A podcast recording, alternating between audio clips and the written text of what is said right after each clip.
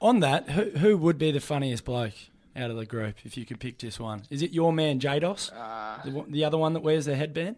nah, he, he's just a bit of he's just weird. nah, actually, one that goes under the radar probably Colin Garland. He's a bit quirky and Ooh, Wow. funny, cool. The mature head. but there's a few there's a few going around. Well, he's been around the traps for a while, so he knows the lay of the land.